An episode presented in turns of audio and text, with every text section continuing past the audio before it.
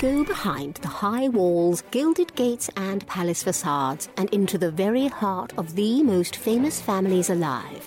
Here's your daily consort from the Royal Observer.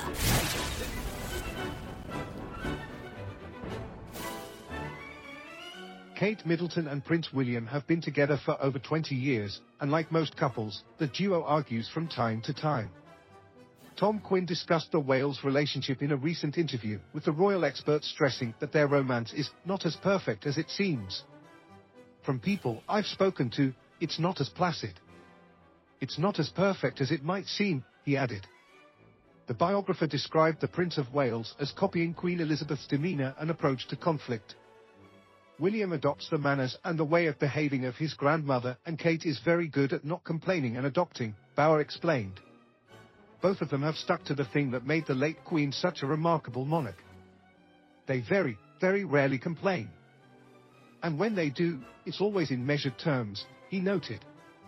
Although William and Kate have their battles, the royal pair is able to keep things out of the public eye. Where some couples have a row and throw heavy vases at each other, William and Kate throw cushions at each other, he said. It's always kept under control.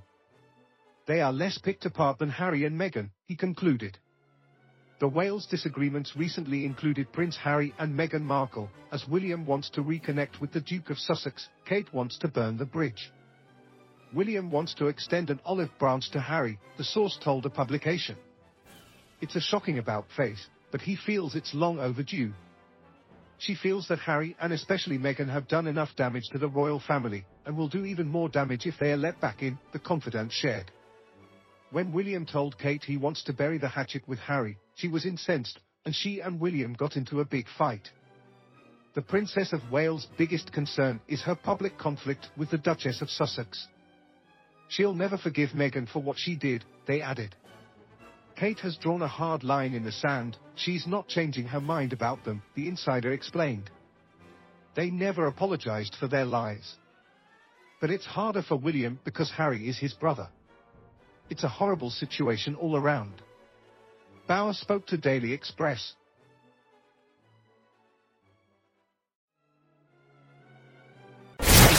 For more of your daily consort, be sure to visit theroyalobserver.com. Subscribe and like this podcast.